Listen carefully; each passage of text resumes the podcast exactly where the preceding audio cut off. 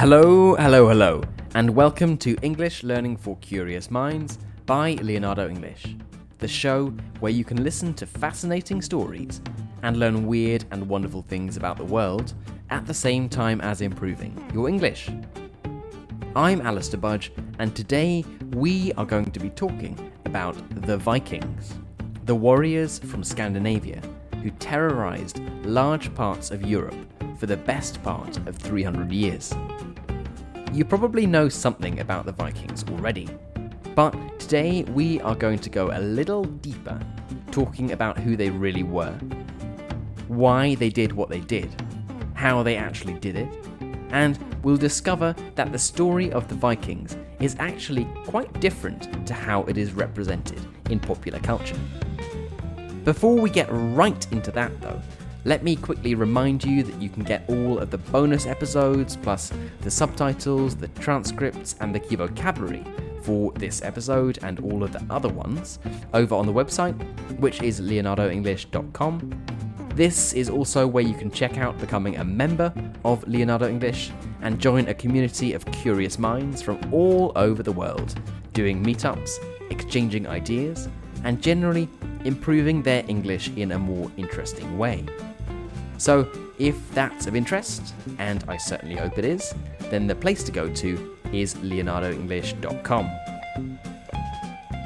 Okay, then let's get started and talk about the Vikings. When you think about the Vikings, you might imagine barbarian men with large beards, red hair, helmets with horns on, jumping out of boats, killing innocent people, raping and running off with women, and generally terrorizing anyone they came across. Indeed, this is how the story of the Vikings is often taught. The story of the Vikings is actually one of my first memories of a subject that I covered in school. I think we must have done a project on it when I was about five years old, and you can see why it appeals to a young child. The problem is that not all of this is true, and it's a gross oversimplification of the story of the Vikings. In reality, the Vikings were a sophisticated group of people, a group that had made some admirable technological advances. Probably the first Europeans to arrive in the Americas, 500 years before Christopher Columbus, and they operated a sophisticated system of trade that stretched all the way to modern day Baghdad. But they were also murdering warriors. Until the year 793, people in the British Isles, the modern day UK and Ireland, they didn't know much about the Vikings, about the people who lived across the sea from them in Norway and Sweden. There is a small island just off the northeast coast of England called Lindisfarne, it's considered a holy island, and there was a monastery on it where Christian monks passed their days studying the Bible and praying. Then, on the 8th of June, 793, three long ships arrived carrying foreign men, men who we now refer to as Vikings. They rushed out of their boats, swords and spears in hand they massacred a large proportion of the monks, and they destroyed the monastery and church, taking with them all of the treasures of the holy buildings. The local population didn't know what had hit them, and they weren't to know that this was just the start. These raids would continue for the next 300 years and extend all over modern day England, Wales, and Ireland, as well as France, Spain, Germany, Poland, Russia, and even parts of Italy. So, who were these invading warriors? Who were the Vikings? And why did they start attacking monasteries in Britain? They came from Scandinavia, modern day Norway, Sweden, and Denmark. Historians are divided over exactly why they decided to get in their boats and sail across the dangerous North Sea to the British Isles in the first place. Some have said it was due to overpopulation in Scandinavia, that there wasn't enough farmland for people to make a living, and so they set off for pastures new, for new land. Others have said it was to seek women, for men to find wives. It's thought that rich Scandinavian men used to have multiple wives, and dying during childbirth was sadly pretty common back then, which led to a big imbalance between the number of men who wanted a wife and the number of available women. So they set off in search of brides, and that's why they would capture women on their raids and take them back to their settlements. There's another theory that it was actually out of revenge. The Christian emperor, Charlemagne, had forced non Christians to convert to Christianity and had murdered and terrorized anyone who hadn't. The Vikings were pagan, they weren't Christian, and so there's a theory that they went on these brutal raids out of revenge for what Charlemagne did. And there's another theory that they just saw that there was this opportunity, that the British Isles and large parts of Western Europe didn't have strong defences but were full of treasures, so why not give it a try? Whether there was one overarching reason, or it was a combination of various different factors at different times, the Viking invaders soon found that going on raids was a very profitable activity. And these raids continued in various shapes and forms until the 11th century. But while in a lot of popular culture, the Vikings are depicted as getting in their boats, sailing over to Britain, jumping out, killing people, snatching women, stealing treasure, and sailing back again. As the years went on, their expeditions actually got a lot longer, both in terms of the time spent and the distances they travelled. After attacking a town or city, naturally killing anyone who resisted them and taking possession of anything that caught their eye, they would often stay in the area, trading with the local people. Although this might seem strange, Scandinavia is a long way away from Britain. At its absolute closest point, it's 300 kilometres, and from where most of the Vikings came from in modern day Sweden, it's about three times that. So it was a long trip, and if you are superior militarily, if you can stay, why not? Some would just stay for the winter, and there were other Viking communities that would settle for anything from a few months to a few years to permanently. They would use these settlements as places from which to launch attacks further inland, using their boats to head inland up rivers, attacking large parts of the south of England, as well as going up the Seine and attacking Paris in the year 845, after having formed a base at Nantes, a town just inland from the west coast of France. The fact that they could travel such distances with such relative ease was due to the technological advances that they had made with their boats. You can probably picture a Viking boat. It's long, has a sail, and would also have oars, so it worked whether there was wind or not. But the main technological advances were really things that you don't immediately see.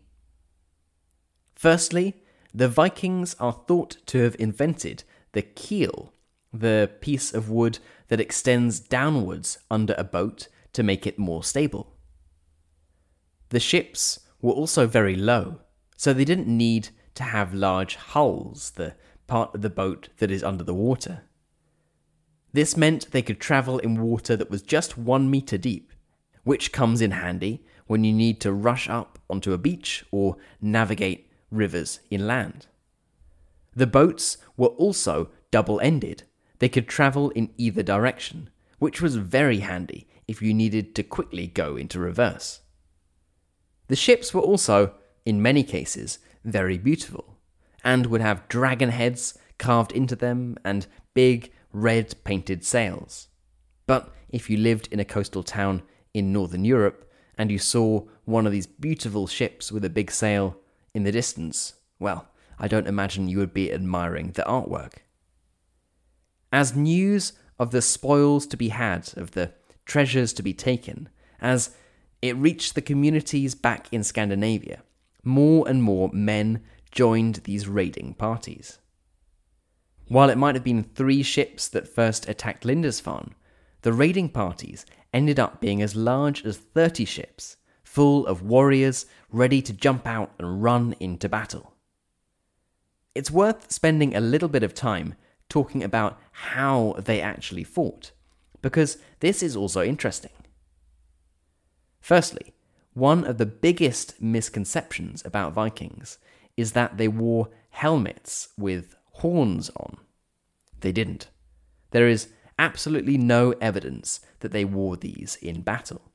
There has only been one horned helmet ever found, but it's thought to be ceremonial, not used for actual fighting. The second interesting fact about Vikings in battle is that there are reports about them going berserk, going mad, and rushing towards the enemy, screaming like they were completely crazy, completely unafraid of dying. It's thought that the warriors would often go into a kind of trance state, a sort of state of madness to frighten the people they were attacking. It's now believed that they were probably either just incredibly drunk or on some kind of hallucinogenic drug, perhaps hallucinogenic mushrooms, and this would send them into a sort of otherworldly state that made them act like madmen and be completely unafraid of death. That's one theory, but they could have just been genuinely unafraid of being killed in battle. Our knowledge of Viking culture does tell us that there was this strong idea of death in battle being the ultimate honour. If a Viking died in battle, he might be welcomed by the god Odin to Valhalla, a mythical huge hall that was so big it had 540 doors. And what happened in Valhalla? Well, mainly fighting and eating. Every day in Valhalla, the dead would fight against each other, and every night their wounds would heal, and they would do it all over again the following day. Now, this might sound like not that much fun to me or you, but evidently for a Viking, it was literally heaven. In addition to the ability to fight all day long, there were drinking horns that never emptied, so you could drink alcohol all day long, and a wild boar that would be eaten by the warriors and come back to life over and over, so they would never run out of food. So you can understand that if, culturally, there was this huge obsession with fighting, and if you died fighting, then you would have the chance to go to Valhalla and fight all day long, then the Vikings were not just pretty keen fighters, but afraid of nothing. Evidently, this made them quite a formidable enemy. But the Vikings weren't just about violence, they were also accomplished traders, and there is evidence of them going all the way to modern day Baghdad to trade. They would take slaves from Britain and France, and then take them to the Middle East to be sold. The Quran forbade it didn't allow Muslims to be kept as slaves, but foreign slaves were fine. So the Vikings found very willing buyers in the Middle East, and they would return north with piles of silver, which they had got in exchange for the slaves. When they weren't out on raids and were back home in Scandinavia, Viking culture was divided across three broad social classes thralls, carls, and jarls.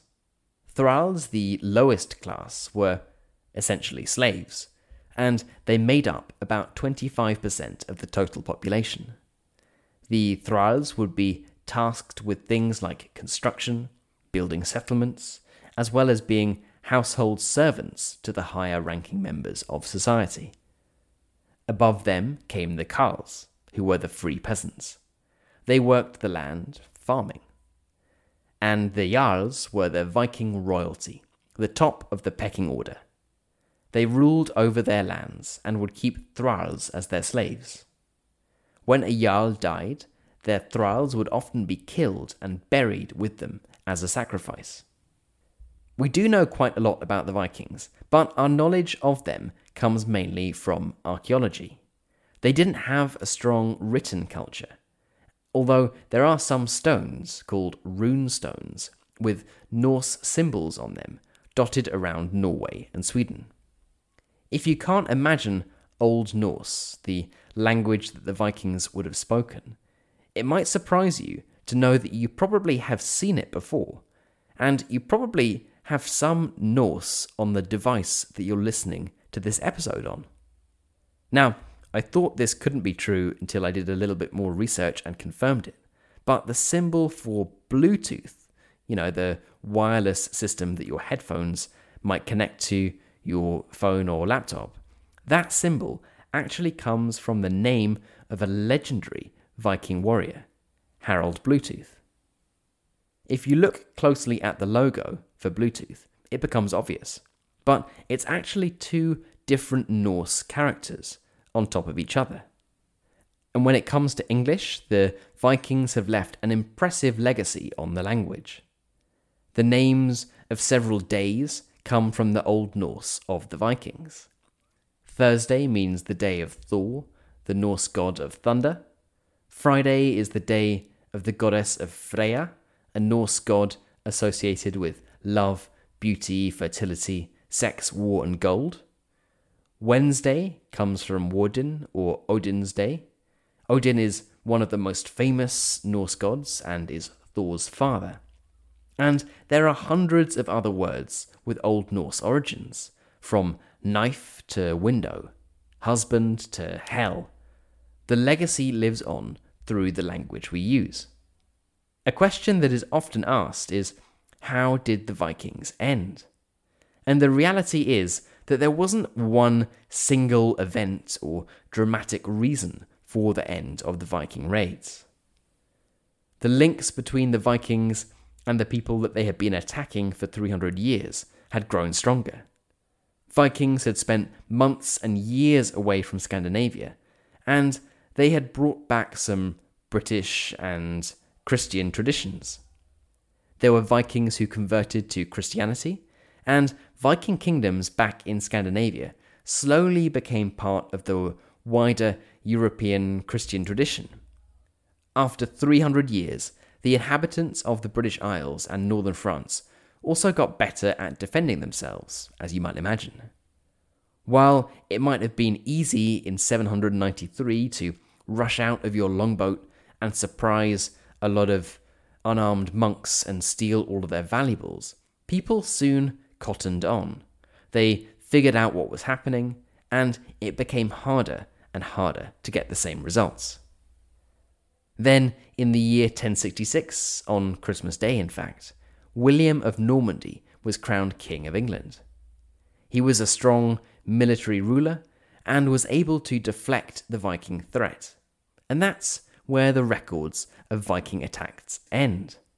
Up until the Victorian era, the Vikings were remembered as barbarians, savages, violent, bloodthirsty pagan invaders who massacred innocent people. Then, in the Victorian era, things started to change. There was a newfound fascination with the Vikings and an understanding that, yes, they might have done quite a lot of raping and pillaging, but they were humans too, and trying to understand them was an interesting exercise. Since then, they have captured people's imagination, and certainly when I was at school, it was an important subject that we all learned about probably because it's quite an easy subject to get a five year old child excited about. And the legacy of the Vikings lives on not just through language and popular culture, but through our DNA. William the Conqueror, the Norman who invaded Britain in 1066, was descended from Viking settlers in northern France. And there are always slightly ridiculous articles about what percentage of people in Britain can directly trace their heritage to the Vikings. One article said that around 1 in 33 men can trace their ancestry back through the father's side directly to the Viking invaders. Evidently, when you include all of the genealogical combinations from fathers and mothers, then we're probably all a little bit Viking. So there we are, the Vikings. The inhabitants of the Lindisfarne monastery didn't know it when they first saw the boat arriving on the 8th of June 793. But this people were to have a huge impact on the fabric of Europe for the next 300 years and leave a legacy that is felt all over the continent.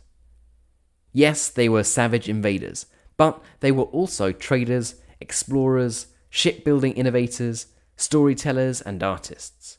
And our history, culture, and traditions are richer thanks to them. Although I'm not sure that all of the monks on the island of Lindisfarne would agree. Okay, then, that is it for today's episode on the Vikings. I hope it's been an interesting one and you've learnt something new about a people that, statistically speaking, you probably share some kind of ancestry with. I think it's fascinating to go beyond the stereotypes that we're taught and to think about the why. The Vikings were humans like you and me, after all, with their own motivations, reasons, and desires and I hope that today's episode has shed a little light on some of these. As always, I would love to know what you thought of this episode. You can head right into our community forum, which is at community.leonardoenglish.com, and get chatting away to other curious minds, as well as to me. I can't wait to see what you have to say. And as a final reminder, if you are looking to improve your English in a more interesting way, to join a community of curious minds from all over the world, and to unlock the transcripts, subtitles, and key vocabulary, then the place to go to is leonardoenglish.com. You've been listening to English Learning for Curious Minds by Leonardo English. I'm Alistair Budge, you stay safe, and I'll catch you in the next episode.